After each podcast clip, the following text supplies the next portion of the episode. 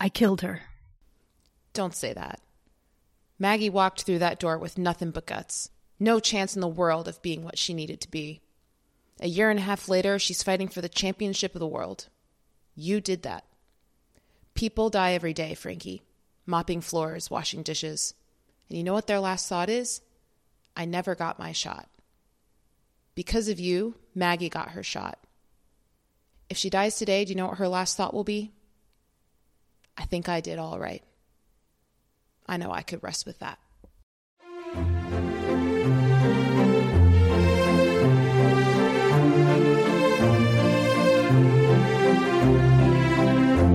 Welcome to Your Pick, a film podcast. I'm Tatum. And I'm Geneva. We are two friends who love movies and love sharing them with each other. Each week, we take turns picking a film that is close to our hearts and talk about why it moves us to tears, to laughter, and everything in between. We celebrate the craft of filmmaking as well as the unique and personal ways we find meaning in the movies we watch.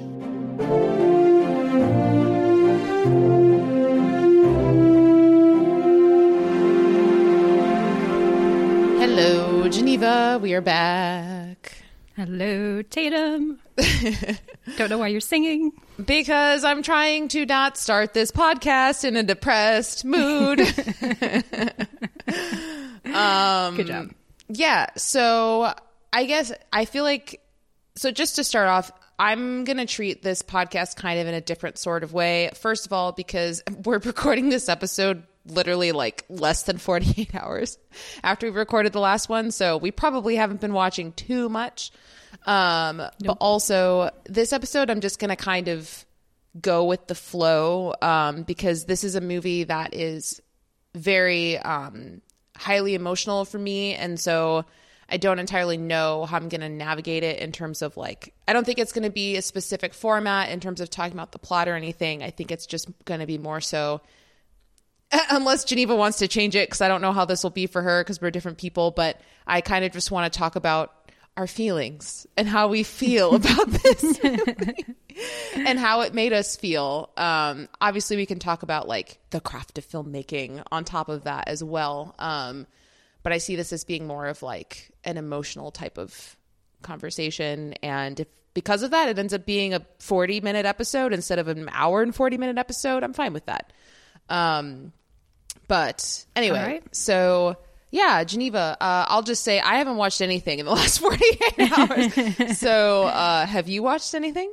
I actually did watch one thing because I I think Friday, so we last recorded on Friday, and afterwards I went to start Million Dollar Baby, and then I thought, nope, not in the mood. And instead, I watched a Fred Astaire Ginger Rogers movie called The Barkleys of Broadway, Uh huh. um, which was fine. It's the the last movie that Astaire and Rogers did together. Um, they did it after a, taking a 10 year break in their partnership. It's the only movie that they did in color together, too, which is kind of interesting. Um, yeah, altogether, I, I would say it's fine. It's a good time. You know, they have great chemistry, obviously. They look amazing. Costumes are great. Dancing is great. It, it's not my favorite of the.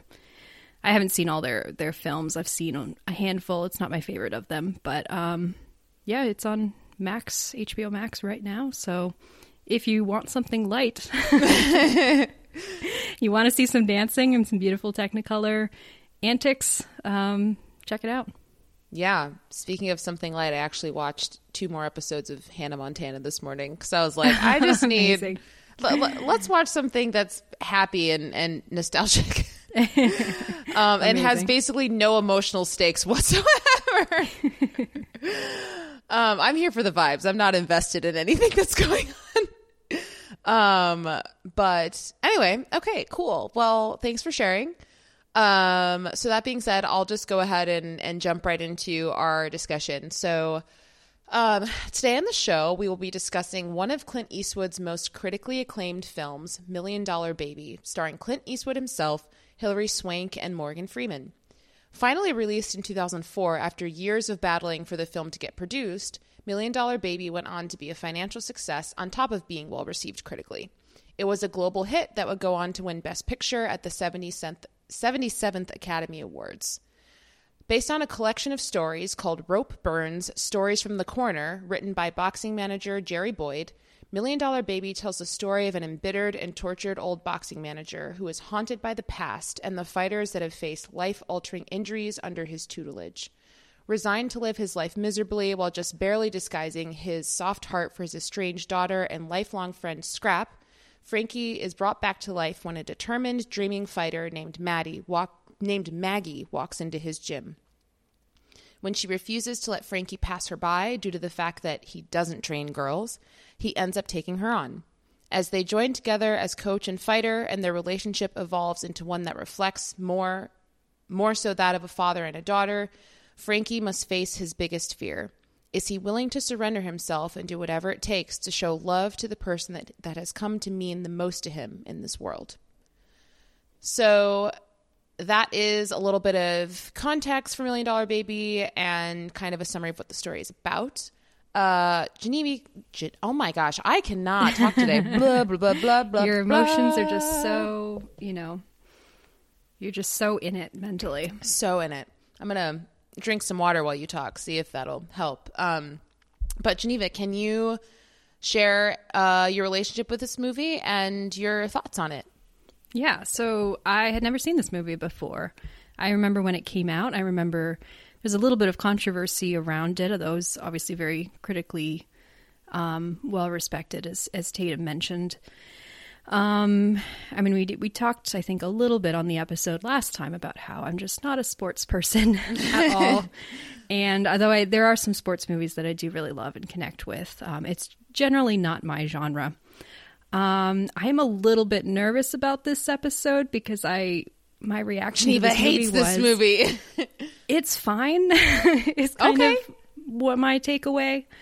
Um, there's not a whole lot here for me to connect to, to if I'm being honest. Um, I can see why you do, but yeah, there's just just not a lot that I was really getting into. I do really like the ending. I like the note of kind of moral moral ambiguity that it ends on. I thought that was very well done. But I thought the direction was okay. I had wished that it was a little bit more deft when it comes to the the lighter and more comedic moments. Um, the cinematography is very beautiful, the shadowiness, but I thought that kind of worked against the first half where you're kind of establishing the relationships and um, establishing the sort of love and the the lightness that the characters can have toward each other sometimes the humor that there can be between them um I thought Hilary Swank Hil, blah, Hilary Swank it's contagious. it is it is Hilary Swank oh my gosh All right, cut. We're starting over. all right I thought Hilary Swank was really wonderful um in this role Morgan Freeman and Clint Eastwood are they're good, although you know to me they're kind of just doing their thing, you know, the thing they're very good at.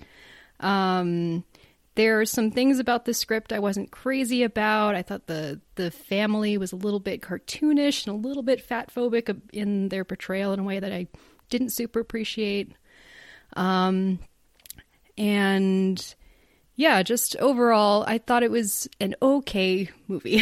I don't have a whole lot of super strong feelings about it, but I'm excited to hear Tatum say what what she's really loves about it and connects with it. So, Geneva, the shoe is on the other foot because you might be in the same position that I was in with the apartment, where I'm just like, I mean, it's fine, but I don't really have much to say. Well, I, I feel like Um, I have things to say. I just want to be careful in, in how I say Gotcha. it. Gotcha. But okay, well, before. Well, but I'm also all- in that position of like I'm. I also recognize that I am biased to the extent that I'm just. There are sports movies that can make me really care about the characters and the sport, and this is just one where I'm like, this movie is eighty percent about boxing. I do not care about boxing. I think boxing.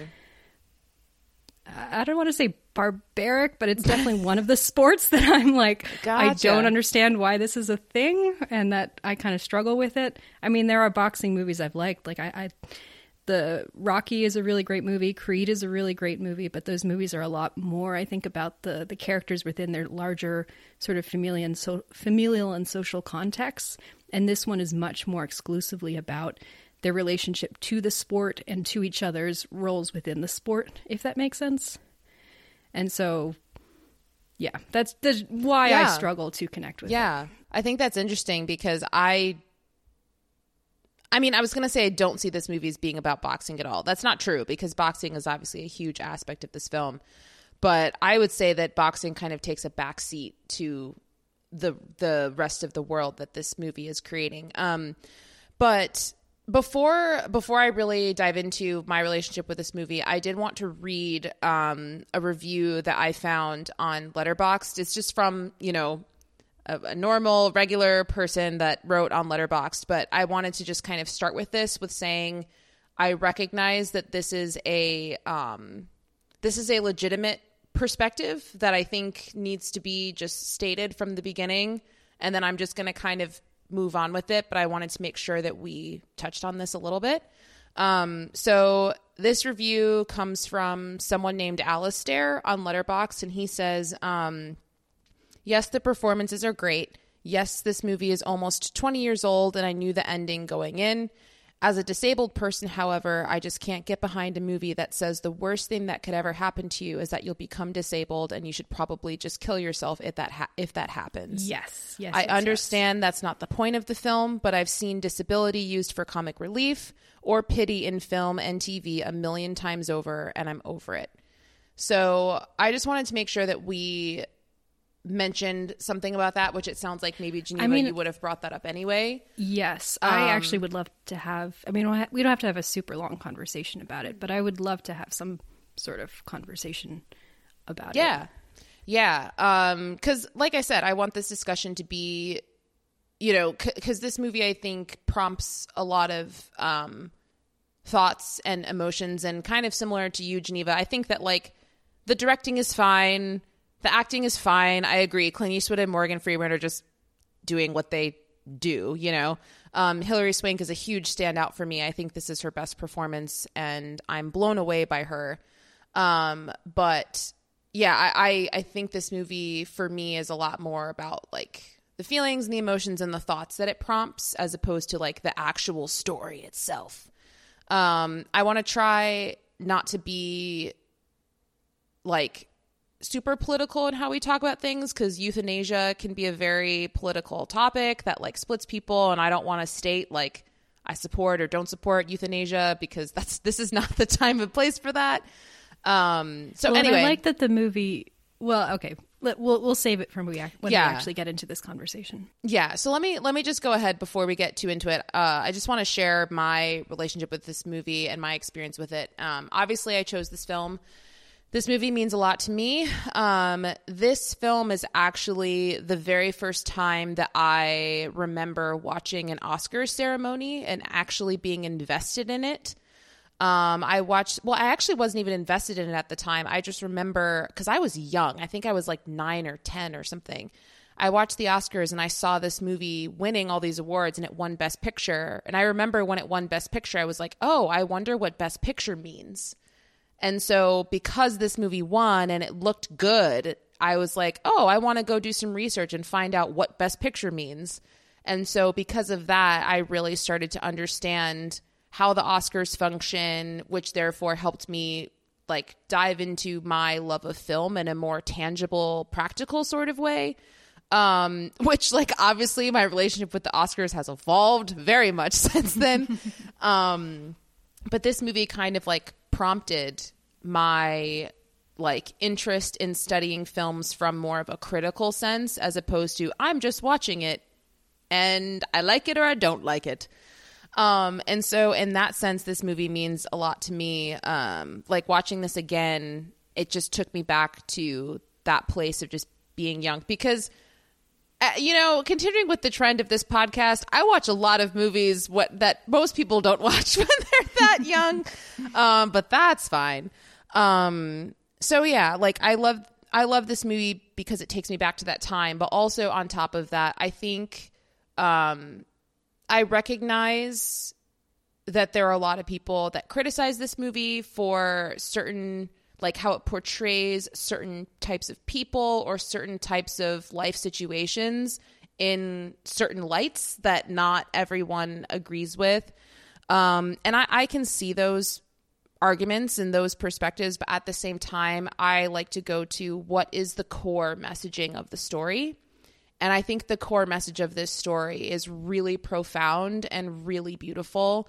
Um, I don't think that this that the main core point of this story is communicating because you're disabled, you should no longer live. Or I don't think the core of the story is communicating like because you weigh this much, it automatically means that you're this type of person. Like, or because you have a mental disorder, this is going to happen to you. Or, you know, because you grew up in this place, you're going to be, you know, I think. I think that those are problematic elements that exist within the movie itself, but for me, the core of the story is what I think is is beautiful. Um, and I guess if I were to say what I think the core of the story is, I just I think that it says a lot about how you can be in a place emotionally where you think that you are worth nothing. You've given up hope on the world, you've given up hope for connecting with people, you've given up hope in God, you've given up hope in life purpose, and you believe in something like you have this dream and this goal, but you've let it die because life has crushed it out of you, but there's still a little bit of it there. And if there's someone that's willing to enter into a relationship with you and join arms with you and live life with you, that changes everything. It can bring hope into your life, it can bring light into your life, it can basically just bring you back to life, um, which I think is really beautiful because at the end of this movie, our uh, protagonist or second protagonist or whatever they end up losing their life in like a physical sense, but I don't think they actually lost their life. They gained their life, which is why I qu- chose that quote in the beginning that I did. Morgan Freeman gives this monologue about like yeah, if she dies today, she'll be physically dead, but at the same time like think about what you guys were able to do together and and um how far she's come and and how she was at least able to live a life before she died. Um, and I'm not saying that as like a general case for all people, but for these specific characters who were in these specific life situations for them, these are kind of the evolutions for them. And for me, as someone who does not hide the fact that I'm a very relational person, relationships mean everything to me. When I'm in dark places, if I don't have relationships around me, I implode. And when I do have relationships around me who are willing to enter in, it means everything to me. And I think that this movie is such a beautiful, beautiful capture of that. Of it doesn't matter how old you are, it doesn't matter how young you are, it doesn't matter what you've been through. But if you find someone who understands you and is willing to step into your life, that's all that you need. And it doesn't have to be a romantic relationship. It can be a friendship. It can be a father daughter thing. It can be whatever.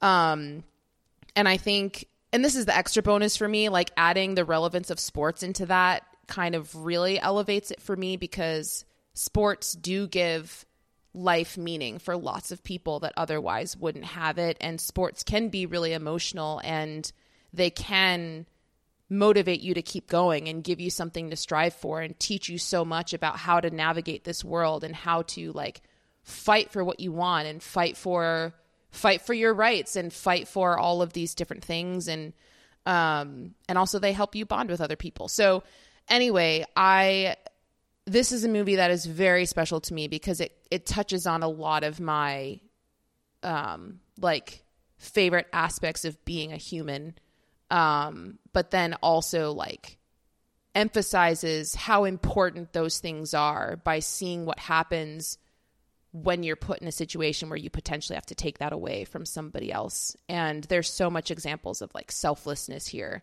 as opposed to selfishness. And um anyway, yeah, that that's kind of like a nutshell of my feelings with this. Um I see the criticisms, but also I think a lot of people look at this from more of an analytical perspective and a critical perspective of like this is problematic and this is problematic and this is problematic. And I'm like yes it might be but also you're not seeing the forest through the trees. Like there's something really powerful here and you're in my opinion nitpicking um but that's just my own perspective. So um and I don't say nitpicking in, in like I don't mean that in a critical way of like how dare it like rah. It's more so just like you're you're you're picking out things that are not the actual reason why this story exists. Um, but anyway, so yeah, I hmm, yeah that that's what I have to say. Geneva, it looks like you have responses, so I will stop talking and I will let you go ahead.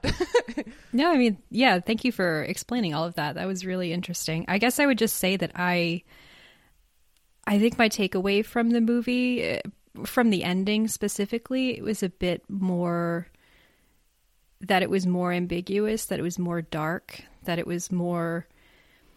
It was less a rebirth for um, Maggie and for Frankie, and more more unknown about how it's ultimately going to affect. Well, obviously Maggie is no longer living, but with Frank, it seems like th- there is this mystery in how does he ultimately react to this. You know, he goes off and he leaves his old life behind, and it's um, what is the Morgan Freeman's character name? Scrap. Name? Scrap. Thank you. Scrap has this sort of I hope that this will be something that is able to change him for the better, but I don't know if it will.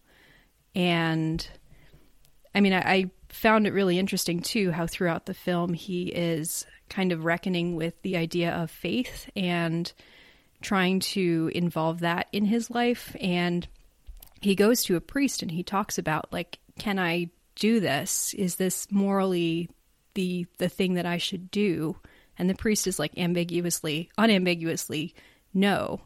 But he decides to do it anyway. And so it's this sort of I feel like I might be damning myself by doing this, and yet I feel like I cannot do anything else. And there's that, to me, there's this sort of melancholy, melancholic aspect to it. You know, I feel like I'm helping my friend through this, but I might be dooming myself, my, you know, in a sort of soul type of sense through it. And so yeah, like it's just I don't know. I, it made me kind of sad at the end. Like this thought. this movie someone, made you sad at the end. Yeah, well, like in the sense of like the, this idea that you cannot imagine a life for yourself that does not involve being physically active.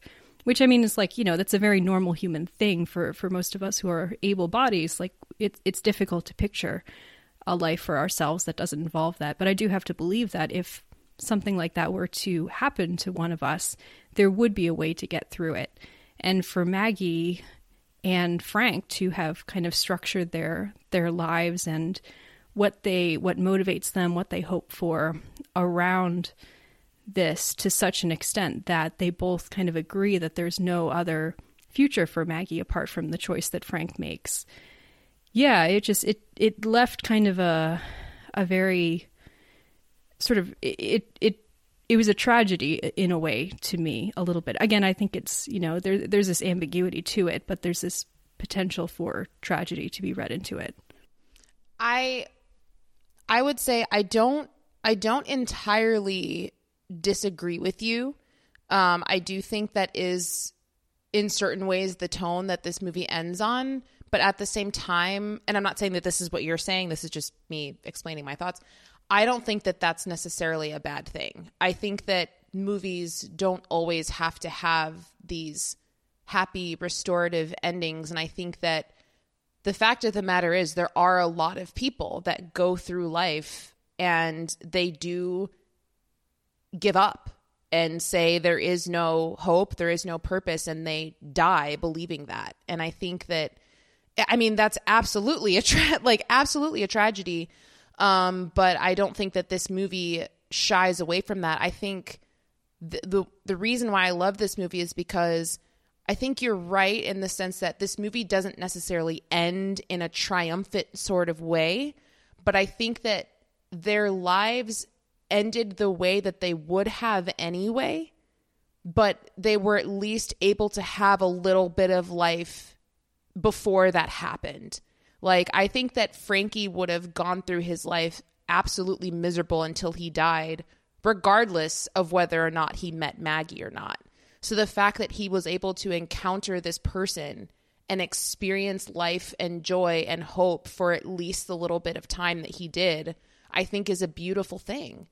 And I think that that makes the ending all the more gosh, I, I don't even think heartbreaking is the. I mean, the ending is definitely heartbreaking for me anyway, but I don't think it's necessarily because I don't know. I guess it's just like I'm grateful that they had each other for the time that they did because because Frankie was resigned to just and we see that through his relationship with Scrap. Like very clearly Scrap has gone through this tragedy that experienced years ago and he's been able to move on and still be able to like, you know, um foster relationships with the other guys in the gym and kind of mentor them and crack jokes and all of these things and he's trying to bring Frankie out of his slump and I feel like you get a sense that he's been trying to do this forever and it hasn't happened. And how old? I mean, it's been what, 60, like 50 years, you know?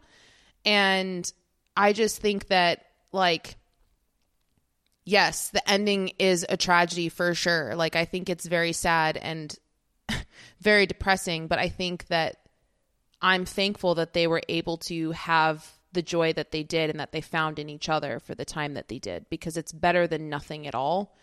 And I also think like another layer to uh, Frankie's conversation with the priest, that last conversation is the priest is like initially talking to him about God, but then Frankie responds with, She's not asking for God's help, she's asking for mine. Like, you're talking about the wrong thing. This is not like, I'm not talking about God here.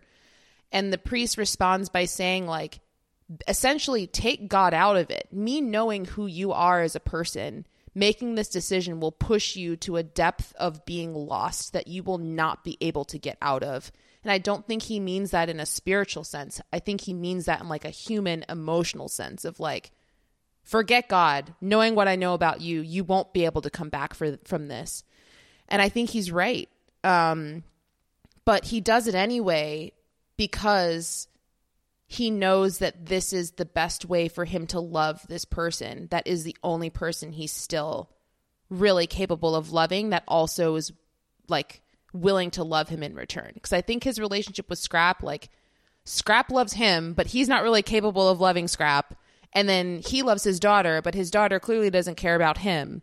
And so it's like this is the one relationship that he has it's a two-way street. And he's like i love this person so much.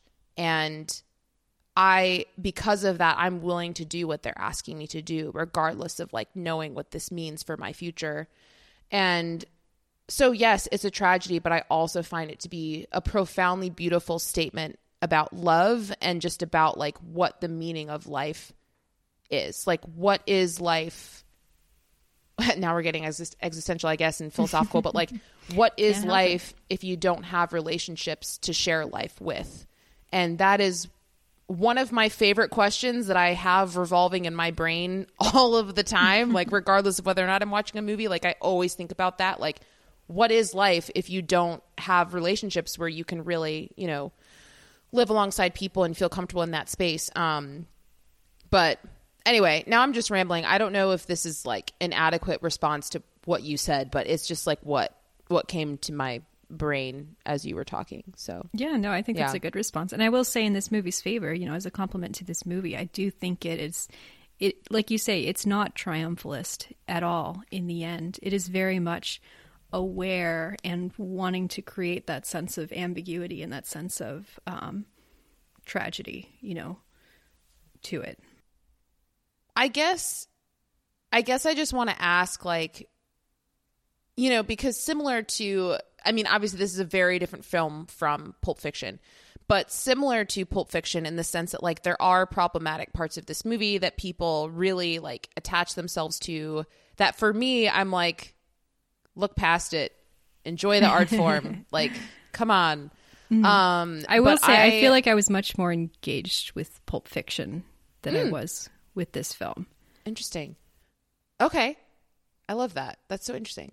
Um, but just to like ask you, I guess in that same sense, what are the things here that that that concerned you and to what level did they concern you? Was it like, okay, this is problematic, but eh, all right. Or was it like, this is really problematic and I hate that mm-hmm. this is in this movie? Well, I will say a lot of the things that kind of annoyed me about the movie are truly mm-hmm. nitpicks. Like they are mm-hmm. truly things where if I was more engaged with the story, mm-hmm. you know, on a deeper emotional level, I would be totally fine with bypassing. Okay, Um, it's just the fact that this is a, a story that, you know, I, I'm not unmoved by it. Like I, I do really love the relationship that grows between Maggie and Frankie, and the the interactions between Frankie and Scrap. I just feel like the the way that it's directed sometimes keeps hmm. those things at a distance. What do you and mean by that? What do you mean by that? Um, well, again, I, I don't. I think there's a lot of there's a lot of humor to this movie and the way the characters interact with each other that is sometimes fighting against the directorial style. Interesting. Okay. and so that just like kind of yeah like felt like it prevented me from fully entering into like here's this kind of boxing gym that's full of kind of quirky personalities um you know it's definitely down on its luck but there's this group of people that kind of are a family to each other in certain ways even though they sometimes fight and like I, I feel like I could see that in there, but the way that it was directed or and hmm. the, the heavy use of extremely shadowy cinematography sometimes kept that from being hmm. coming to the surface as much as I wanted it to. Um, Interesting. So and again, you know, and this is completely biased because this is me. Like just the fact that it is again eighty percent revolving around revolving boxing. around boxing. if the characters are not actively boxing, they are talking about boxing. and like obviously there are other issues at play, but just, you know, that kind of Th- makes it this is- difficult for me to fully enter, enter into. This is kind of reminding me about after you watched Moneyball and you were like, "It's fine, Mm-hmm. Yeah, but there's so much Moneyball, baseball," too. and I'm like, "But, but no." That's literally the point. No, Ah! again, like I actually thought a lot about Moneyball when I was watching this movie. I was like, I this is a similar experience to me of a Uh-huh. movie that is very critically respected, and I can respect the fact that it's critically respected. It's just not for me. There's not a lot Gotcha. here for me to. And so, anyway, what I was saying is that like, oh, sorry, I, I didn't realize I was cutting you off. My bad. no, no, no, you weren't. I uh, sort of like rambled on from one point to another. But to go back to my original point, it was just I feel like some of the issues that I had with this movie, I would have not, they wouldn't have jumped out to me as much if hmm. the movie overall I was more engaged with. So, like I mm-hmm. mentioned, the the family, Maggie's family. Mm-hmm. I just found them to be a little bit cartoonish again, and I, I felt like I would have liked a little bit more like explanation or, or seeing of what their relationship dynamics are and why Maggie tries so hard to hmm. please them even when they clearly not only they clearly don't care about her at all but she at the beginning seems to have a very clear-eyed idea of like these people are going nowhere and I'm very different from them and yet she still feels this need to keep going back to them and giving them things even though, though they don't clearly don't respect her. Um, do you not see that as a and this is not like me trying to be critical, it's a genuine question like do you not see that as being a normal thing that would happen in real life? I mean, families are super complex and like grappling with coming from somewhere where you have nothing and working your way up but also still wanting approval from your parents. I think wanting approval from your parents is something that always exists a lot of times, not a lot of times, but like not uncommonly to our own detriment as humans. Like even if it's not good for us in depending on the situation, like we still want approval from our parents and we still feel an obligation to in certain circumstances like care for them. And I, I understand like i can see why maggie is in the position that she is because she is almost i think we see that at the end when she refuses to sign the document. Like that is her finally comprehending for the first time like oh these people genuinely do not give a flying fuck about me. And i think that i think it's pretty normal to you know if you if you have a complicated relationship with your family, I think it's pretty normal to not really understand that until you get older, you know, and just like, oh, I'm because you don't really recognize that when you're 17. I mean, obviously, it this is huge generalizations. like, you know, there's people who, you know, whatever. But I feel like it's not necessarily unrealistic for someone not to actually understand how their family actually thinks about them until they're like 32 years old and they're really confronted with it in an unavoidable sort of way. Um, and so I I see what you're saying, but I also I I don't don't, think think, that her situation is necessarily like not not believable. No, me. I don't think it's not believable. That I mean, that's not the issue with it. More that I just thought it was a bit thinly drawn. I would have Okay. liked to see more explanation of why relationship relationships are the way they are, Mm-hmm. and then also I felt like the relationship that she established with her family that she established in the first scene where she talks about where she comes from just was not quite the same as what we later see the Hmm. relationship actually is if that makes sense In what way? Because I Like see sh- them being directly related. So how, She talks is it the- different to you? she talks about it as if like these people are worthless and I've left them behind, but then later we see that she actually is, has not left them behind at all. And it I, I there's a discrepancy there that I just didn't fully understand. Interesting. Hmm. Okay. Yeah, I mean again, like I've only seen this movie once, so maybe I'm just like Yeah. misreading the yeah. the scenes. I would say I don't I don't see that at all, but that's okay. I also don't think that it's a situation where she's like I'm better than them. I'm moving on because we have that monologue from um, Morgan Freeman and his beautiful monologue voice where he's like Maggie grew up knowing one thing, she was trash. So like she no, she genuinely believes that she's trash. And she has that whole conversation with Frankie where she says like on her 31st birthday or whatever. And she's like you know, you just told me that I'm too old to do this and now I'm turning 31 and this is my the only thing that I've ever felt good doing and if you're telling me I'm too old, I have nothing left. And so I don't think that she's in this place where she's like oh, I'm so much better than my family and I'm leaving them behind. I think it's more so like my family is in a place that's so deprived and there's nothing I can do there. And the only place where I feel like I can be any sort of anything is coming here and doing this. And once she actually finds success there, like I think that she still has a connection to her family that she's never claimed to not have. It's more so like I recognize who I am because I recognize who my family is. And so when she starts to have success, she almost wants to like bring her family along with her and like lift them up out of it the way that she's been lifted up out of it. And she doesn't fully recognize that she should have let them go a long time ago until she's, like I said, completely confronted with that in the most terrible way possible. um, I, I, I can see what you're saying in terms of like the family being cartoonish and being kind of over the top, and and I Yeah, and mean I them showing see- up in like head to toe Universal Mickey- Studios gear as evidence Yes. of where they've been. I was like, come on, It's like, a little bit like hitting the audience over the head. I agree Yeah. with that. Yeah. And I also can see how you're wanting more in terms of like, you know, the lines being a little bit more drawn and maybe adding a little bit more more meat to those bones. I could see that. Um but also yeah, well, I I, think fe- I felt like too. I just I I would love to.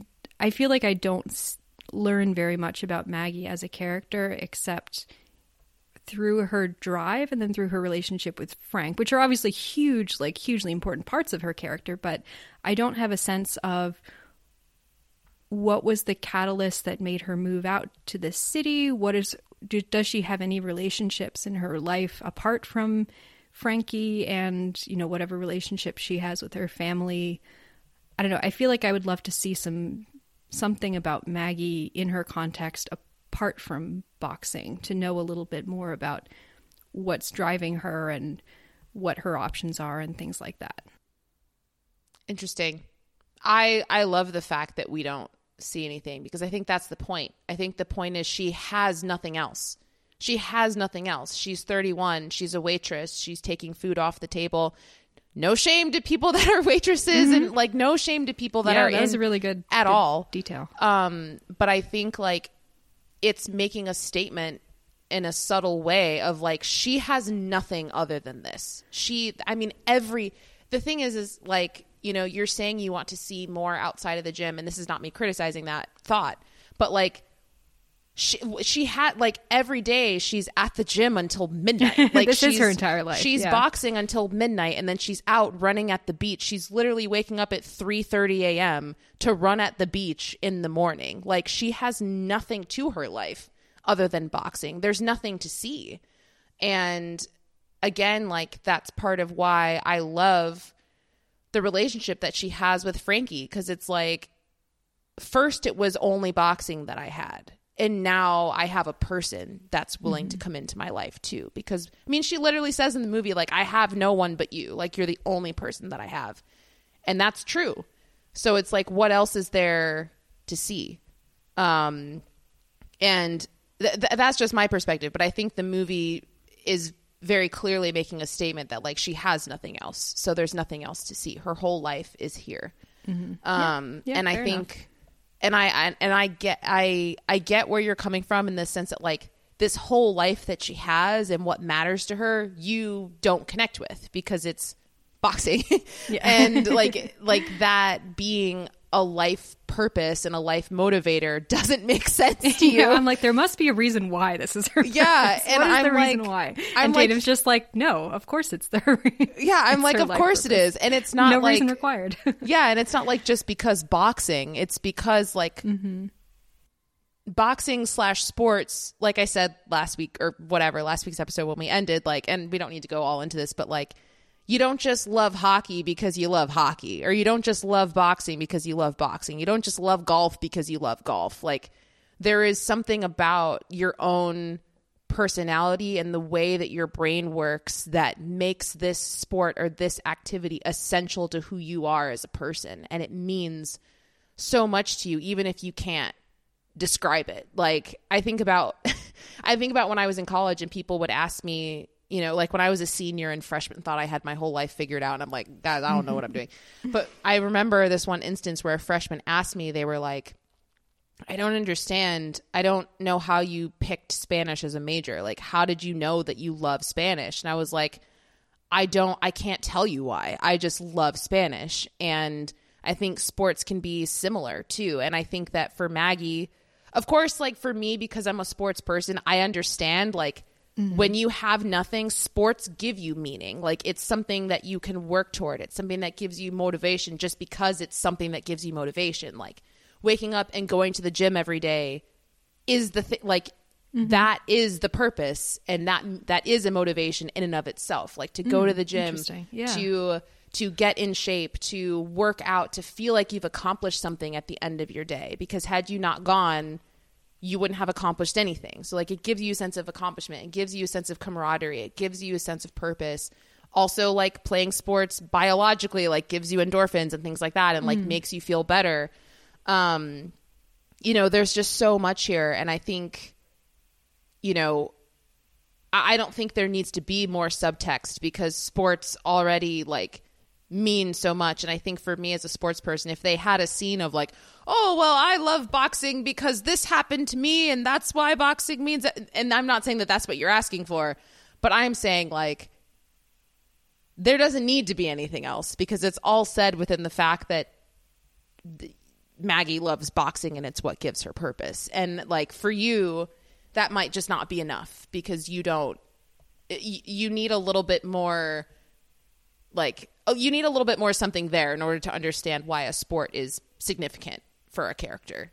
yeah, yeah, but I, I I appreciate that explanation. That actually makes a lot of sense to me. So yeah, thank you. Yeah, of course. Um um yeah, I mean are there are there any other um Nitpicks. I mean, yeah i mean just just any I, i'm more interested in pulling out any thoughts of you from you that i can because i feel like like i could just keep going and going but i don't want it to just be a tatum monologue. Yeah. so, What I, I also don't want to be like, let me poke holes in your one of your favorite movies Honestly, and have this whole movie be like this whole episode be you on the defensive. i don't think anyone can poke holes in this movie for me. I'm like Well, i'm like if you don't like it and- and if you don't have or if you don't like it and if you have complaints that's fine. That's not going to change the way i feel about it. So unless you're sitting there and saying this movie is stupid then that would be something else but you're not saying that um so i i would love to hear your thoughts Yeah. Um. I mean, what are your thoughts on the narration? Because to me, Hmm. there was too much narration. uh huh. I mean, I love obviously Morgan Freeman is great narrator. You know, read the phone book and it'll sound amazing coming from his voice. But I just Right. thought there were there were several moments where I was like, I would. I feel like this movie is telling me things that I would rather see. Well, that Geneva, man, that is so interesting to me because I feel like Okay, before I directly answer your question, I'm just going to say this to like comment on what you said. I feel like there are specific long monologues in this movie that help explain why sports matter.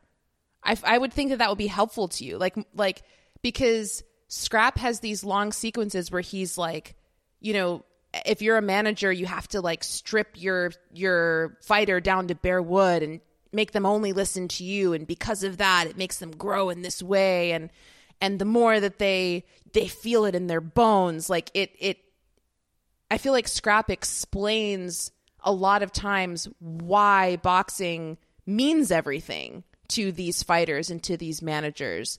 So I guess like in the direct way to answer your question, I I could see the narration being a little bit excessive in certain points. Like I'm not I'm willing to admit that. But at the same time, I think a lot of it is beautiful because it does explain the emotions behind why sports matter to people.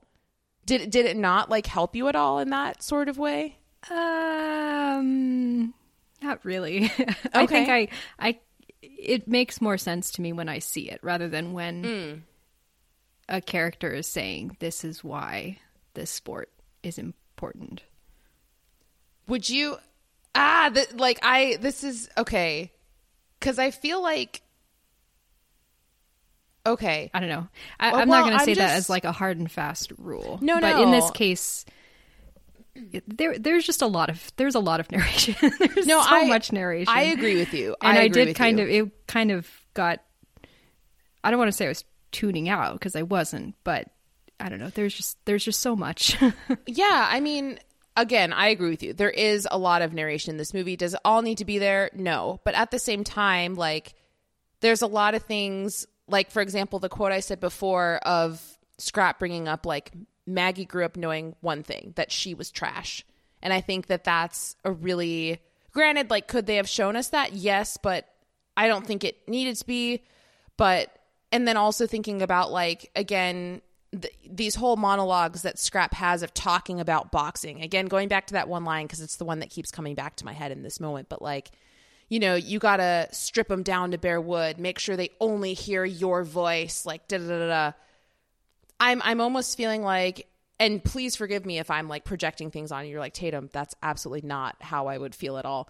But I almost feel like if the movie were to show a perspective of like a coach stripping their fighter down to bare wood and making them only listen to their voice like would that have connected with you as someone who doesn't necessarily understand sports dynamics like if you'd seen a coach treating their fighter in a certain way like that and then i don't know like would that have yeah, I mean, okay, come fair across enough. for you? Fair enough. Some of the the monologues that Morgan Freeman gives about boxing and why what the sort of psychological purpose behind boxing is were helpful. Like with the part where he talked about how boxing is not just about hitting one another it's about mm-hmm. respect. It's about mm-hmm. um, who has it earning it taking it away from the other person. That was very helpful. I did mm-hmm. like that.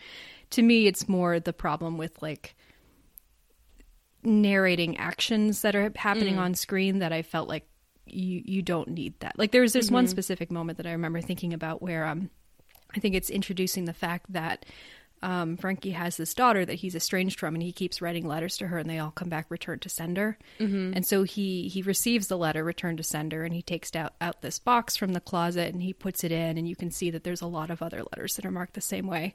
And then while that's happening, Morgan Freeman's saying, you know, these letters keep coming back marked return to sender. And I was just like, Right. we just saw that. You could frame the f- the actions slightly differently and make it a Mm-hmm. little bit more clear, but we don't need to have Morgan Freeman tell us this. We could see that. You know what I mean? Yeah, yeah, yeah. I think that that's a very legitimate, um, very legitimate critique for sure. I think, I think for me, like, I've never. It would be interesting for me to go through and watch this movie and kind of like make note of each one Mm-hmm. of the monologue sequences and kind of figure out okay what purpose is this actually serving Yeah. It was I it was much less the narrative monologues about like right you know talking about the characters or or what they're going through in general the in- Right. in, the more abstract terms those are actually very helpful it's more there's just so many like one line of narrative, Right. One narration that's going along with an action where I felt like we have the action, we don't also need the narration. Yeah, because I would like to look at them and be like, which, so which one, which ones are kind of explaining the significance of sports? Which I would say those I like that those are there. Which ones are alluding to the fact that, like we see at the end, that a lot of what Scrap has been saying is him actually writing a letter to Frankie's daughter. I, I think that that's a really, I love that that comes mm-hmm. together. at That was a end nice reveal. Yeah. versus which ones are just like scrap talking because scrap is talking you know i don't know what the percentage breakdown of that is because i haven't really thought about it that much but you know when you when you talk about that specific instance of the letters like yes i would agree with you i just can't in my brain like at this moment think of which ones are which ones um but yeah. yeah for sure Yeah, Mm-hmm. yeah. I'm definitely not against narration as a framing device. I think it can be it's it's really effective when it's well deployed. I just felt like the ratio was off in this movie. Yeah, I can't even think about what the ratio would even be, but yeah, it sounds like you made note of that and I I believe you. I I just like I'm so wrapped up in everything else that's going on that I like mm-hmm. it's almost like Morgan Freeman's voice is just like a comforting like it's almost like the film mm-hmm. score it just kind of exists. I'm like, "Oh yeah, this is Yeah. like a well, nice I just kept and like I think there are other movies as well that use Morgan Freeman as a narrator because again, you know, he's got the great voice for narration. But I just, calming. I just kept thinking of Shawshank Redemption while I was mm-hmm. watching this movie. Oh yeah, Like totally. you know, Yeah. I don't know if I'm going to see Andy again, but I sure hope so. I would say, I mean, not to go but I like the ratio much better in Shawshank Redemption. Oh, interesting. I was going to say the narration in Shawshank drives me nuts. I don't dislike that movie, but I'm like, okay, this narration needs to stop. Um, but um, yeah, I mean, so did you feel anything when this movie ended? Oh, I mean, yeah, I yeah. finished I, this I movie cried. and I was I, like, I, I, need I to will just totally admit, sit here, I cried like, at the end. I'm very upset, and especially because this was your first time watching it. Like the 1st Mm-hmm. time I watched this movie when I was like ten years old, I was like a wreck. I, I Mm-hmm. couldn't like. Man, I couldn't function. It was so rough. and you even knew maybe it's helpful for you since you knew Yeah, I mean, I going knew I didn't know where it was happen. going the first time I saw it. I already knew the plot. I knew what the ending was going to be. I yeah, I, I cried. I totally I totally admit it. When he I think the tears first started, you know, when he told her what Mo Cuishle means. Then I was just like, all right, here we go. and then the tears continued through the end. And also when you think about the significance of that, because it's like this ongoing thing throughout the movie where Frankie keeps telling her, when you win, I'll reveal to you what mm-hmm. Mo Cuishle means. And there's all these sequences throughout the movie where she keeps asking him, and he's like, I can't tell you yet. I'll tell you when you win. Mm-hmm. And then the fact that he tells her at the end, and it's like, oh, it's because like she's finally won, and so it's okay for like he's he's following through on his promise that when she wins, he'll tell her what it means. And God damn it, it's like I just like Tatum's it's like, I'm gonna start crying right now. I I'm uh-huh. trying to keep it together. It's just it's so Yeah. it- it's so beautiful. It is. It's and- beautiful. It is, and there again, the chemistry between Hilary Swank and Clint Eastwood is is very roof. good. Yeah, Yeah. They have a really, really sweet relationship, and I really did enjoy watching the two of them on screen together.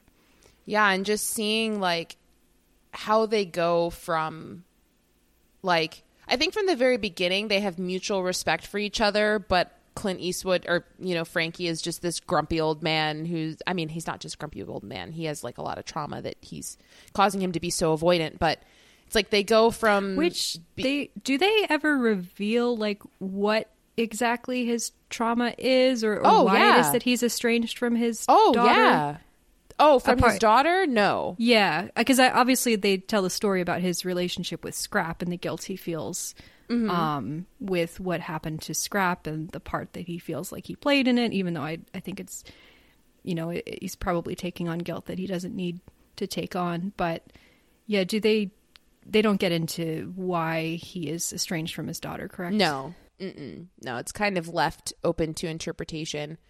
Um, uh oh yeah but i just i find it to be I, I love to see the arc of their relationship how they go from him being resistant to them totally just like I mean, I mean this in not a creepy romantic way, but like the two of them falling in love with each other. Like mm-hmm. they yeah. like they become each other's whole world and, you know, and then it goes to this place where he essentially feels like he killed her and but she's at at the same time like still so grateful. I mean, she has uh, like again going into like the sad place but at the end she has this whole speech about i seen like i've seen the world i traveled all around like don't make me lie here until I can't hear them chanting anymore. Like, don't do that to me, you know? And mm-hmm. so we see them get to this place where they still love each other and she's so grateful to him for what he's done.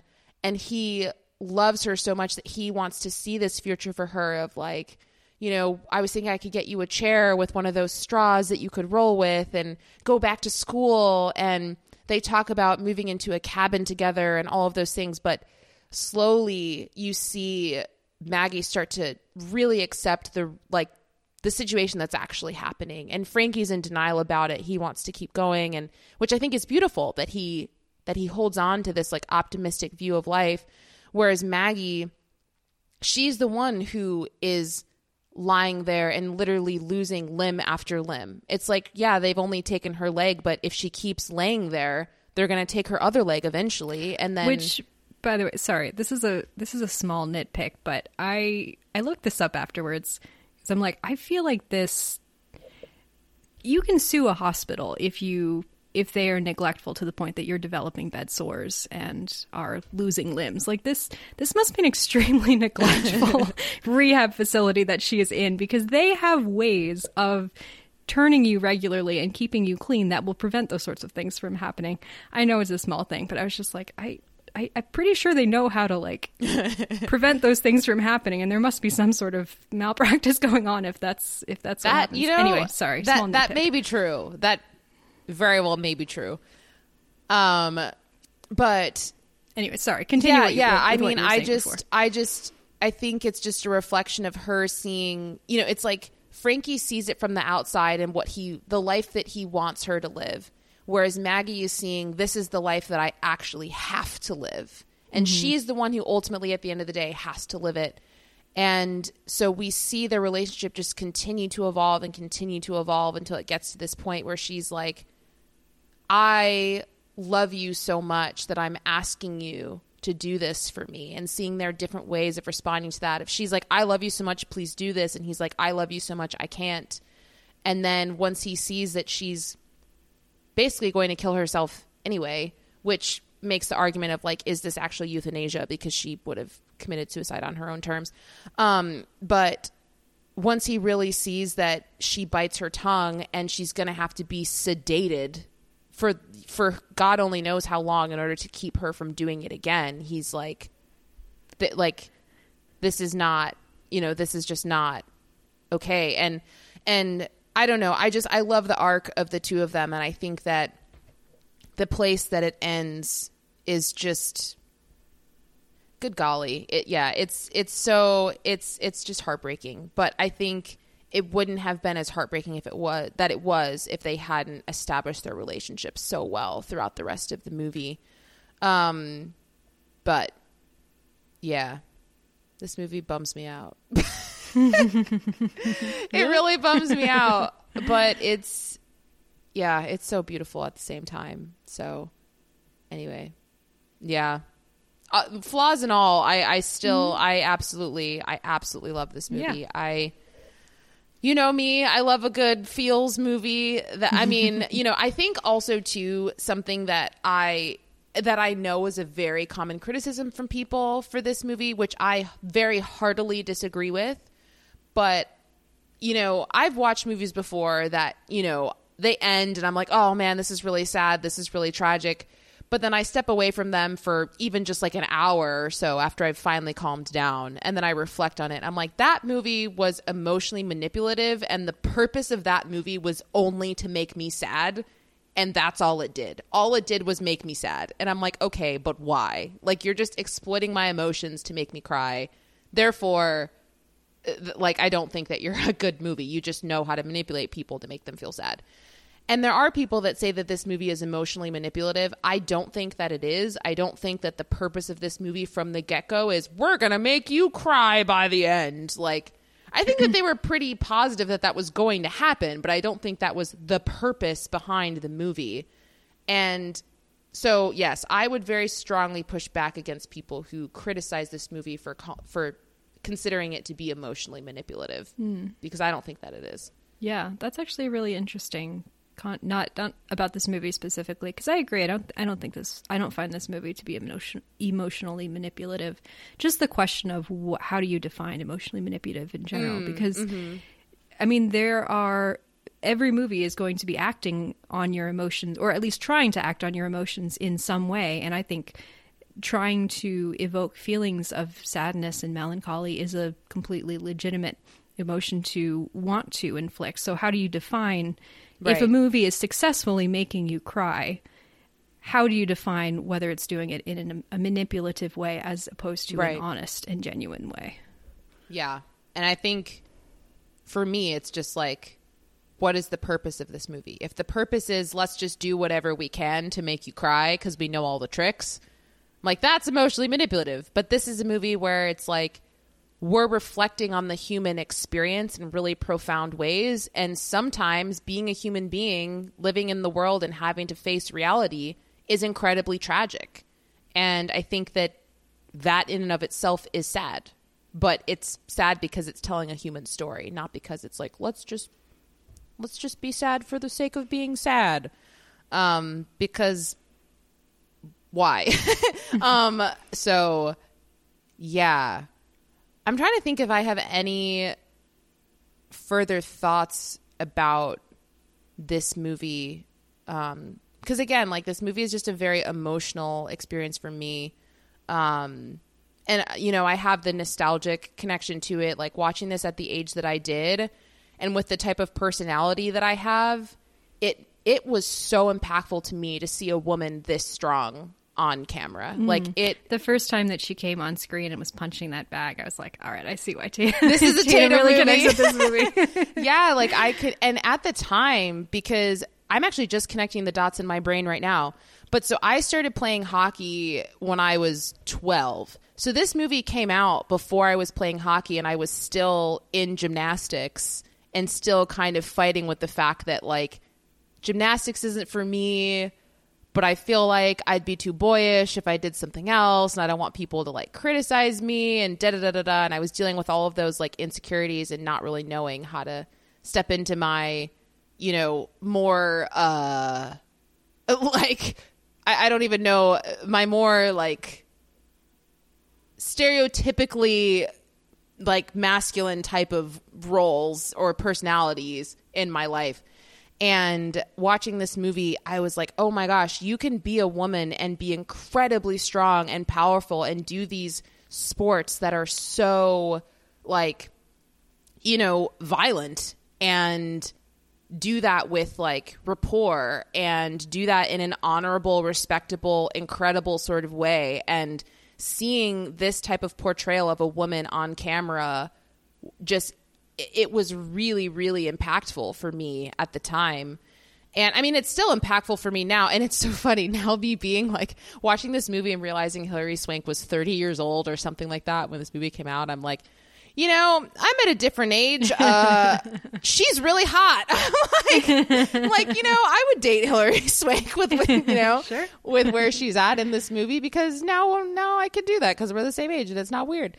Mm-hmm. Um, but yeah, just thinking about like the representation of her and seeing that in the time in my life that I did, um, it just meant a lot. And seeing this man also have respect for her. Like he starts with this perspective of, oh, I don't train girls, as if that's a bad freaking thing.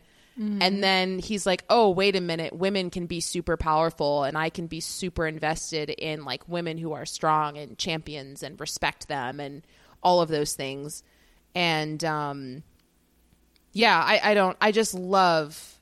I love how much he comes to just like appreciate her for who she is, and not just him too. Like you know, you see, there's a very brief clip of her in the championship uh, fight and like the the guys in the gym are watching the fight and they're invested and Mm-hmm. you know and scrap is invested and all these people and the ones who don't believe in her are not the, the men it's you know her mom and her sister and you know i just yeah anyway not to ramble on and on but i love seeing strong women on screen and i think that it's a lot more common now than it was even 20 years ago when this movie came out and it was a lot more rare at this time um or maybe it's just because I was 10 and I hadn't seen as many movies. I don't know.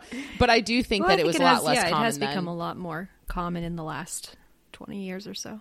Which like good job society. Keep going in that direction. Um but yeah you know that's an extra added element for me that maybe you might not have connected with as much i don't know i don't know if you look at a boxer and you think wow i want to be like that Uh, um, but i definitely did But that's not gendered in any way because I, Oh, I also look at Rocky and I'm like, I understand that it's this or be a bouncer for a mob boss, which is less, Right. even less ideal. So, Right. in general, I'm just like, why does anyone box? I don't understand. Like, Oh. no, no disrespect. I just, I don't understand. you know i did boxing a few years ago right I know, I know. yeah yeah it was Which, great like, you know, I mean, fighting and like learning the moves and, and punching a box. I mean, I, I did a self defense class. Like, it's fun. It's cathartic. It's, um, it's you know great to be able to defend yourself. That's great. I just don't understand the like gladiatorial sport aspect of people gathering around and cheering when you know someone breaks their nose or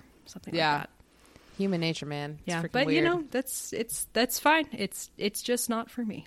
Yeah, yeah. I, yeah, man. What what what's her name in this movie? The the fighter. I think they call her the bear or something. The one Mm, the who like. Mm-hmm. frickin' does the cheap shot and Yeah, which I'm like, I like she's kind of intriguing. Actually, I want to know more about her. the whole time I'm watching that fight, I'm like, this ref. I'm so mad. I mean, I don't know how refing works in boxing, so I'm sure Mm-hmm. he's going by the rules. I'm sure the movie creators did the research, but I'm like. I don't know. Hopefully these rules have changed because if someone's acting like that, you can't just be like, I'm going to take away a point. It's like, come on. Mm-hmm. You need to. And he's like, if you do that one more time, I'm throwing you out. I'm like, she's already done it twice.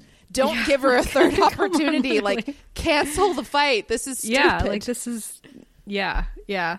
I like to imagine that. Have you ever seen the movie The Quiet Man? No, probably not, right? John Wayne movie from the fifties. The, No. the whole the whole catalyst of that movie is that he used to be a boxer, but he accidentally killed a man in the ring, Mm. and so he moves uh, to Ireland, his his childhood home, and is trying to live a quiet life and avoid ever getting into a fight. And then events ensue where he actually has to fight someone. But um, yeah, I like to imagine that she has her own little quiet man arc after the events of this movie.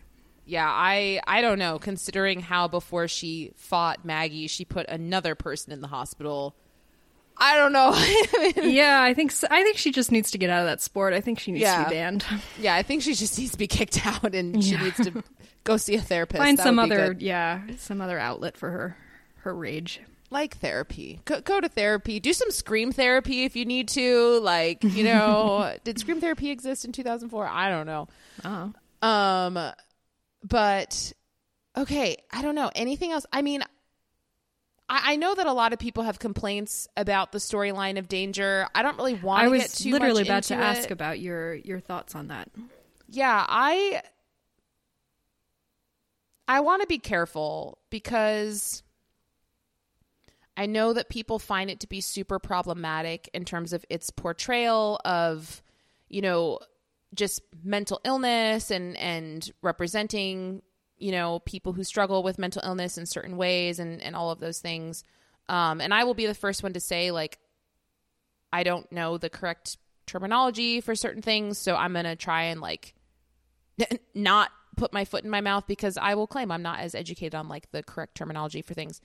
Um, but you know, I I don't see danger as a token like mentally challenged person. I see him as an interesting character that has his own special arc that also re-emphasizes what sports and in this show particularly boxing can mean to people. He's another example of someone who comes from a place where he has nothing and boxing is the only thing that gives him joy in his life. Even to this sense where like even if he's being bullied by other people or whatever, whether he's consciously aware of it or not, he still keeps coming back because this sport is something that that gives him purpose because similar to Maggie, like he, you know, he comes from you know, to use the terminology of this movie, like he comes from a trashy sort of background and he doesn't have anyone. He was abandoned in this place when he was thrown out of a truck. And I think that his story is is quite beautiful. Like is it as is it gone into as in depth as Maggie's? Absolutely not. Um, could there be more there? Yes, which could beg the question why is he in there anyway if we're not really going to dive into that in his story but I like him as as an added element of just re-emphasizing this is what sports can mean to people. They can bring you a lot of joy and also showing like Scrap as more of a mentor type of person and not just this janitor, you know, and and showing how nurturing he is and and um I don't know. I I can see where people can take it in an insensitive sort of way. Um but for me, I, I I appreciate it, and I see. I don't know. I see a lot of value in him as a person, and I'm I'm happy that he's there and that he's represented. So I don't know. yeah, know. I actually Yeah. quite like the the danger subplot and his relationship to Scrap and the sort of protective aspect of Scrap that it brings out. I think the the most moved I was in this movie, apart from the ending, which is obviously the most moving part of this movie, but was when uh, Danger returns to the gym at the end and is like, Mm, yeah. you know, you said anyone, anyone, can, lose, one, fight. fight. but I just got to keep going. You know, I was Yep. like, oh, that's that's actually really beautiful that he's found this sort of place that will, you know, has not always, but where he feels like he has the chance of being accepted as he is, and where he can keep on, you know, trying for something, striving for something day after day, and he has someone there who's looking out for him and is willing to to take him in. So I yeah, I, I actually quite like that storyline. I think my only issue with it, you know, I, I can certainly see, like you say, um, that there are people can criticize problematic aspects of it. For me, I feel like it was just tonally in a slightly different movie than the rest of the movie. Kind of like the family. I felt like it leans a little bit too hard in I want I don't want to say cartoonish. I didn't find it to be cartoonish, but it just felt tonally a little bit out of place in the rest of the movie, if that makes sense. Yeah, I I would agree with that. Um, I would agree it is a little bit tonally tonally different, but I like I like the aspect of showing a person, and this isn't danger. This is um, what's his face who bullies him all the time. I Shaw, like how Shaw Terrell, I think Anthony Mackie, yeah Anthony, Mackie. Mackie's character. I was like, hey, what are you up to? Anthony I Mackie? I like the portrayal of like we see so many people in this movie that are boxing for the right reasons. And I like how Anthony Mackie's character is a representation of someone who's boxing for the wrong reasons. And that might not necessarily be the case too, because, you know, there could be subtext there if he's, you know, a, a kid from off the streets and this is his this is his outlet and so he comes here to like it's better to do this than to go out on the street and do something else, you know? And I think that he could be, he seems to be his own version of troubled. Um, but I like that there is, I don't know, just another example of a way to approach boxing in this movie. Cause I feel like we see so many, other than the Blue Bear, like we see so many people that are fighting for these noble reasons or like reasons that are so important to them. And then this guy, it's like, all right, you're, I mean, you know, Scrap literally calls him a punk when he's like, get a job, punk. Like, he's just this punky kid who, you know, beats up on mentally challenged people. Like, that's not okay, you know? Um, but yeah, I, I like, I like having that kind of balance there of showing someone who boxes from a different perspective. So, Yeah, yeah. I think Yeah. it's I think it is a really important part of the story for for what it brings in about what boxing means and what this gym means as a, a space to express themselves physically to these characters yeah, for sure. Uh, as kind of a counterpoint slash reinforcement to the Ma- Maggie's arc. Hmm. yeah. trying to think if there's anything else. Yeah, I don't know. Have I fully emphasized how much this movie means to me and how tragic I think the ending is? That's just what I want to make sure comes across, honestly. Yeah, yeah. I mean, if you have more to say about that, feel free. yeah, I just like the whole latter half of this movie just destroys me. Um What do you think about? We have not yet talked about. Um, you know, I feel like we're kind of going backward through the plot, if anything. that's okay. um, the beginning and Frankie's relationship to Willie, Big Willie, um, Mm. who he had been training, but then Willie leaves for another manager who's more willing to get him into fights. Mickey And Mac. Mickey Mack, yeah. But it seems like Frankie has this very he's a really talented trainer, but he does have this sort of um uh what's the term? Like he's he's afraid maybe or that he's oh, he very definitely is afraid. Yeah. yeah, he's very hesitant about putting his um, fighters up for in positions of actual danger or for something that he feels like they're not ready for. And so I guess that you know is important foreshadowing for um, the way that he manages Maggie's career arc. But yeah, any any thoughts from you about uh, Big Willie as a character or what he shows about Frank? Yeah, I I absolutely love how it starts with Big Willie because I think it does such a good job of first of all establishing that you can box and do it for really beautiful reasons and be a genuinely kind person um as a boxer as a very famous boxer which he clearly is.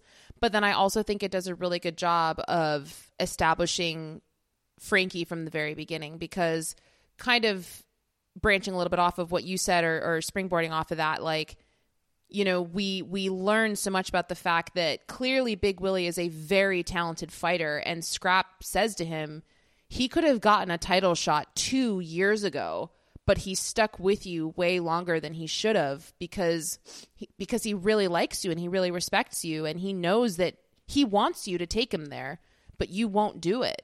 And you know we have that that whole sequence in the beginning when big willie basically tells him i'm leaving you. And then and then frankie responds with mickey mack is a, a money like he's a businessman. He can't teach you anything. And big willie is like you already taught me everything i need to know. Like he has so much respect for him but also recognizes that you have so much fear that you're holding me back from where i want to go.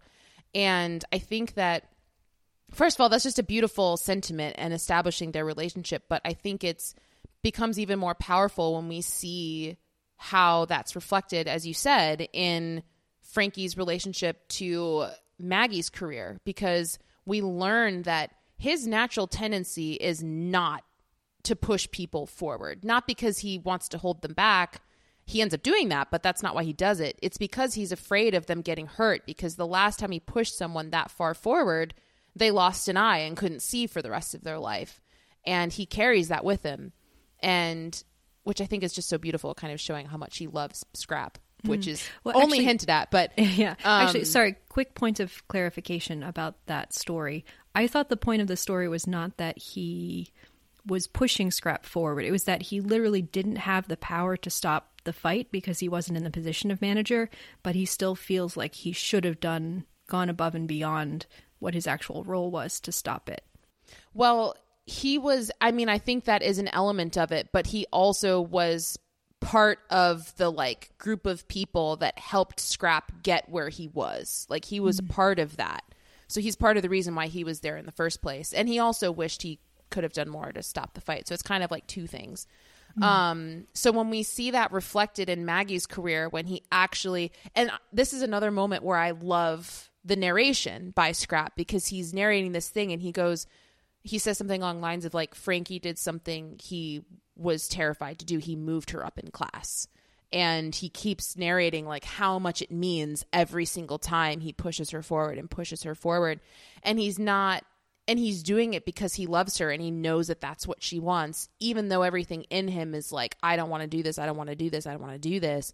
And the fact that he takes her to the title against this very like violent famously known for being violent fighter the fact that he takes her to that place i think is a reflection of how much how much he loves Maggie because he would not have taken a fighter into that situation with the Blue Bear previously at all, given his like track record. But because he loves her so much, he's willing to take her there and obviously he like, you know, ends up like ugh, like regretting that decision. all but- of his worst fears come true, right? But I Mm-hmm. love seeing that contrast between where he starts with Willie, where he's like, I can't do it, I'm too scared, to now he's in a place where he's like, I'm also still just as scared, but I love you so much that I'm going to push through. But then the fact that like his worst fears come true make the ending like even more tragic because the movie ends and it's like okay what happens to him now because obviously he's having to deal with the fact that he you know literally killed her through euthanasia but also as he said like he kind of killed her before that and he never wanted to do that and he knew that was going to happen but he did it anyway and then that did happen you know? Like where is he going to end up? And and we know that he goes back to that diner at the end of the movie which i'm like i my gut says he bought it and he's just gonna live there and own that little you know diner for the rest of his life. I or maybe he's just gonna go in there and eat his little lemon pie every day. I don't know. But um good like there's just so much there's so much going on here like so much complexity.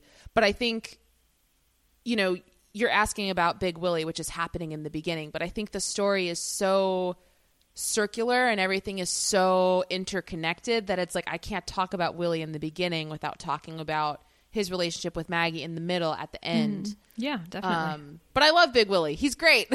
he seems like a genuinely kind person. He's got a wife and two kids, and you know, he seems great. He's wearing a little suit when he comes to tell Frankie that he has to leave him. Like, ah, he's so great. But yeah. Anyway, yeah, yeah. um, but yeah, thank you for bringing up Big Willie. I yeah, I think he's great, and I love that the movie starts out with that. Um, yeah. Uh, do you want to touch at all on the the friendship between Frankie and Willie? It sounds like for you, you didn't like it as much. Oh, no, Sounded no, like no. you said it feels like it's like awkwardly funny or out of tone with the rest of the movie or no, something? that was that's what I said about Danger. oh okay okay Yeah, no. I I love the character of Willie. I agree with you. oh no no I was a little bit. not Willie sorry Oh, did I say wait, who were Willie Yeah, Uh, I think. oh sorry I meant the friendship between um Scrap and Frankie Um. Oh, yeah. No, I I like their friendship. Again, I Okay. feel like with some of the way it's directed, just because it is directed in a more sort of I don't know ponderous way, and maybe something about the way Clint Eastwood delivers his lines. I felt like sometimes the banter between the two of them was not quite as funny or as charming as it could have been, as the way it's actually written. Um, okay but I, I I mean, I, I really do love the relationship between the two of them, even though sometimes I'm like, why does Scrap put up with Frank? Frank is horrible to him. I don't know I don't think he's horrible to him I think they've got a fun little a fun little relationship Like it, it's on it's clear they've known each other for for very decades long time. upon decades, and they understand. And even when Frank does say something really rude to Scrap, Scrap knows that he doesn't mean it. yeah Um, but yeah, sometimes know, We'll have to sometimes he'd say something and reevaluate I'd like, Geneva. What's our friendship going to look like in 40 years? Maybe we'll be the same. Be like, what do you have any idea what this gym would look like if I wasn't here for a few days? Probably like it does right now. Well, if I ever train a um, a woman that I grow to love as a daughter, and then she gets hurt, and then I start lashing out and blame you for the accident, um, I think that could be a serious issue with our relationship. But you know, maybe we'll get over it. Interesting. I, I, you know, I wouldn't be upset if you blamed it on me because, you know, different stages of grief, man. Like people, people process grief in different ways and they say things that they don't mean. If he didn't come around and apologize for it, that would be something. But, you know, he came around and he recognized, like, I shouldn't have said that. Yeah, that was Um, nice when he apologized. I like their little um, the little moment where they were talking about Scrap socks. Oh my God. Your These are my sleeping socks, have holes in them. He's like, yeah, these are my nighttime socks. my daytime socks have more holes. He's like, Why I can give you money to buy socks? more socks. And he's like, nah, just gamble it. Yep. Exactly. I love it. Yeah, they're great. I love their dynamic. What do you, what are you reading? oh. Oh my gosh, just thinking about Mo Cuishle. I can't. ah! Which also I wanted to say, and maybe we can end on this as a light note. Um, but there are two Office connections, the television show The Office connections to this movie. Oh, One of which is around the time this movie came out, there was an episode of The Office where everyone sits in a room and they're having like they're all trying to decide whether or not Hilary Swank is hot. And like everyone's casting different votes of like, okay, uh, like saying that she's beautiful is not the same thing as saying that she's hot. So, and they're like, th- this half of the room is hot, and then this half of the room is not, and like they're switching sides back and forth. They're having this whole philosophical conversation about like, what does hot actually mean, and is Hilary Swank hot? It's great. Um. Anyway, and then another one is um there's this uh this like cold open to the office when michael keeps coming in and he's like watching all these new movies. And because pam is a receptionist and she's the first person that he sees when he walks in he like quotes all these movies.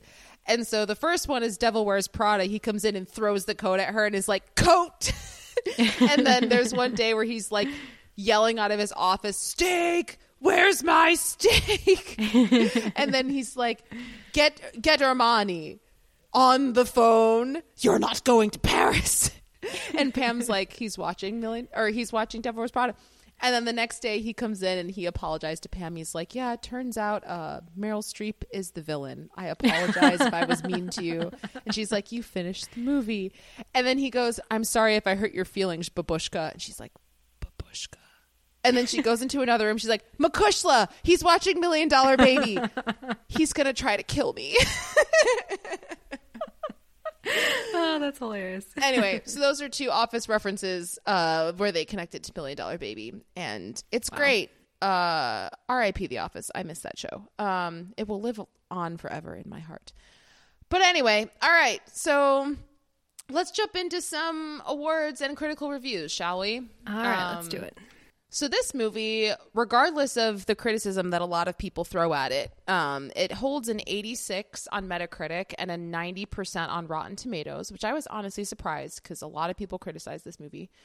Um, but so as far as awards, it was nominated for it was nominated for seven Oscars, of which it won five. So it was nominated for Best Adapted Screenplay and Best Editing.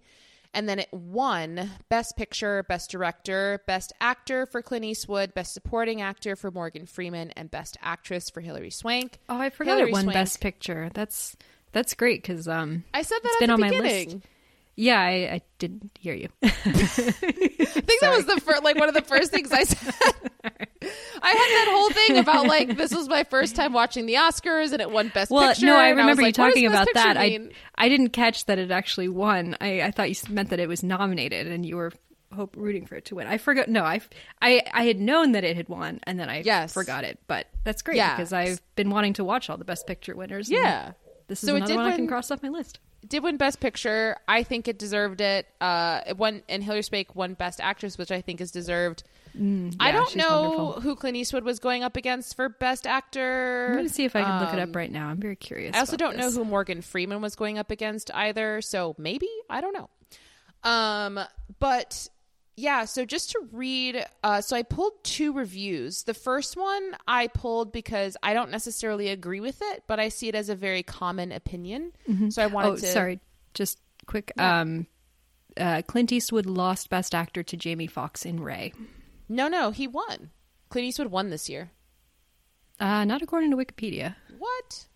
Hold the phone. Oh, you're right. He did not win. Sorry. Okay, yeah, he lost. Who did Morgan Freeman win? Morgan over? Freeman did win.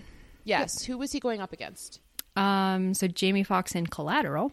Oh, okay. Um, great performance. Clive Owen in Closer, also ooh, great performance. Thomas Haden Church in Sideways, also a great performance. And Alan Alda in The Aviator, which I don't remember. Interesting. All wow, right. I've I've now seen all of the movies in the Best Supporting Actor category. This is great. there we go.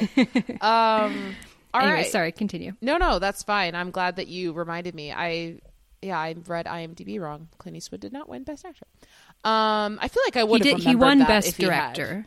Yeah, Yeah. he he won Best Director. He just I- didn't win best best actor. I would have remembered if he won Best Actor. I just, whatever. It's fine. I was looking through tears as I was writing this, okay? Yeah, yeah, it's understandable. I couldn't see straight.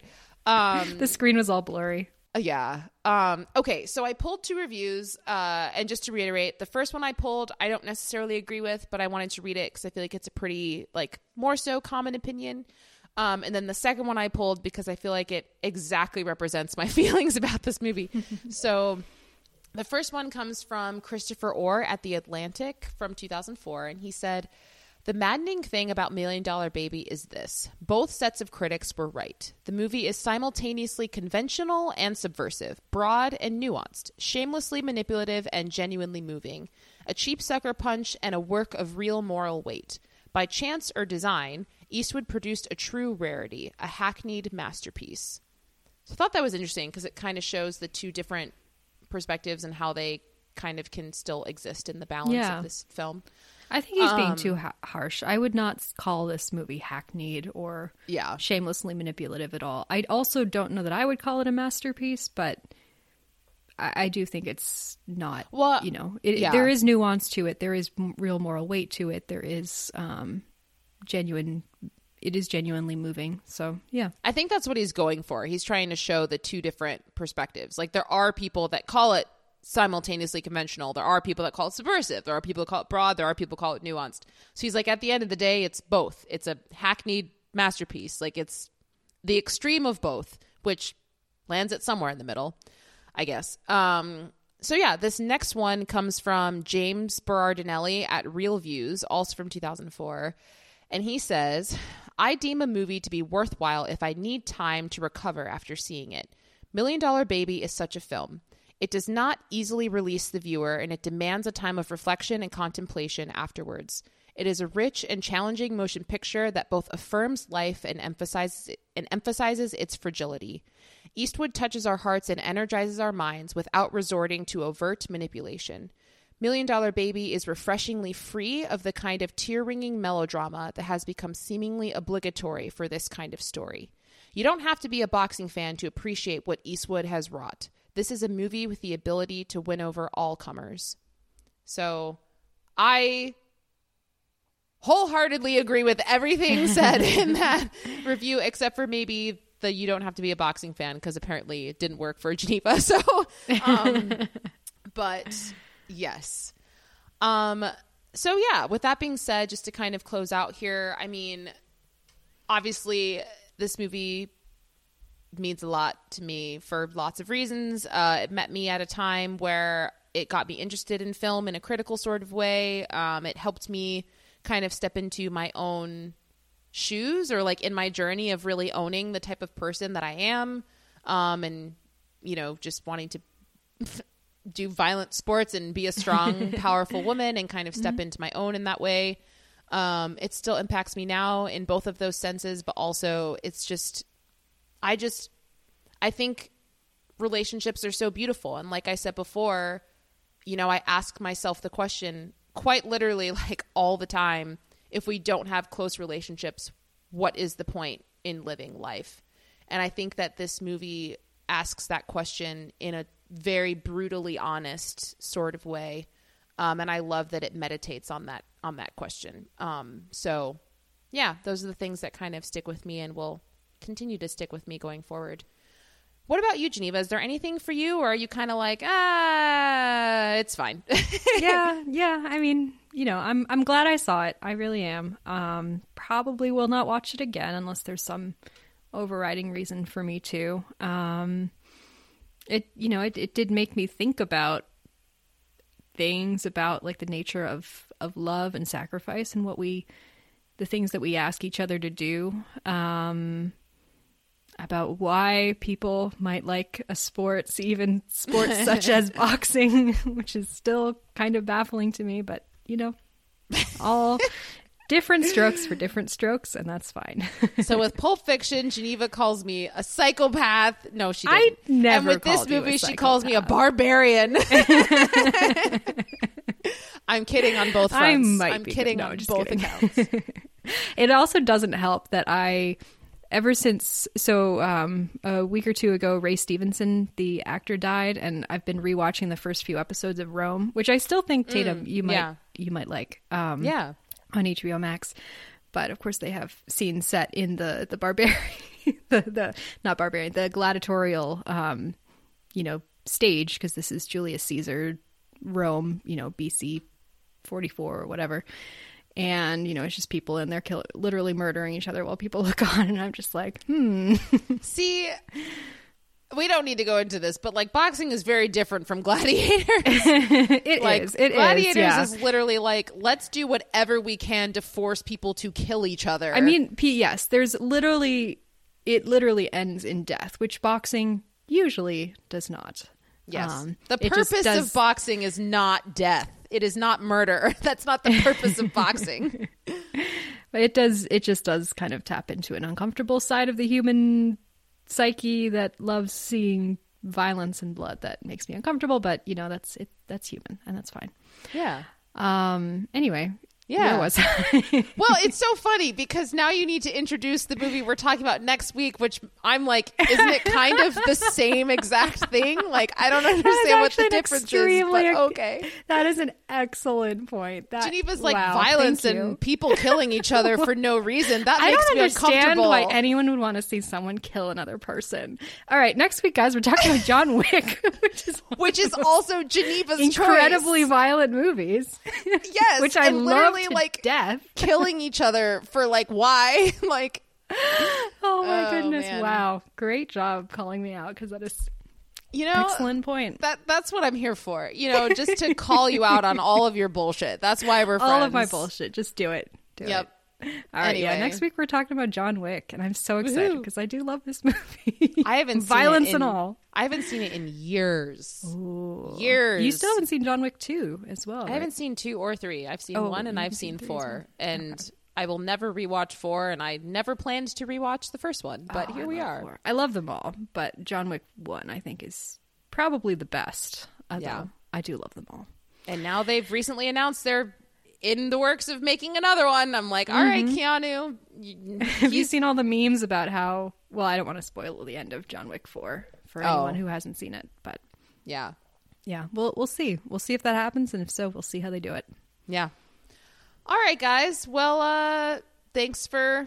I think this conversation was surprisingly way less depressing than I thought it was going to be. good, yeah. I think it was a Um, good conversation. I did was almost really cry at I was really point. glad to hear all of your reasoning for what this movie taps into for you. Yeah, it taps into a lot of uh, sore spots for Tatum. Not not sore spots, but like what, Yeah, what do you like- call them? Like Sensitive spots. yeah, just like things that get me. It's like if Yeah. a movie has this, I'm in. or if it has this, there. yeah, exactly. Yeah. and even Um, if I'm like, I- I don't feel the same, I can be like, wow, this this is teaching me a lot more about who you are as a person, which I love. Yeah. Um, so just to end this episode, I will just say Mo Cuishle means my darling, my blood. Mo Cuishle Tatum. Ugh, Mo Cuishle. Okay. okay, all right.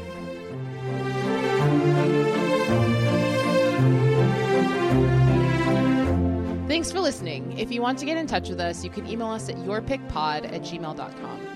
Our theme song was composed by Joel Rushton, and our podcast graphic was designed by Kara Shin. If you like this show and want to hear more, please rate and subscribe on your favorite podcast platform. We're excited to have you on this journey with us. Until next time.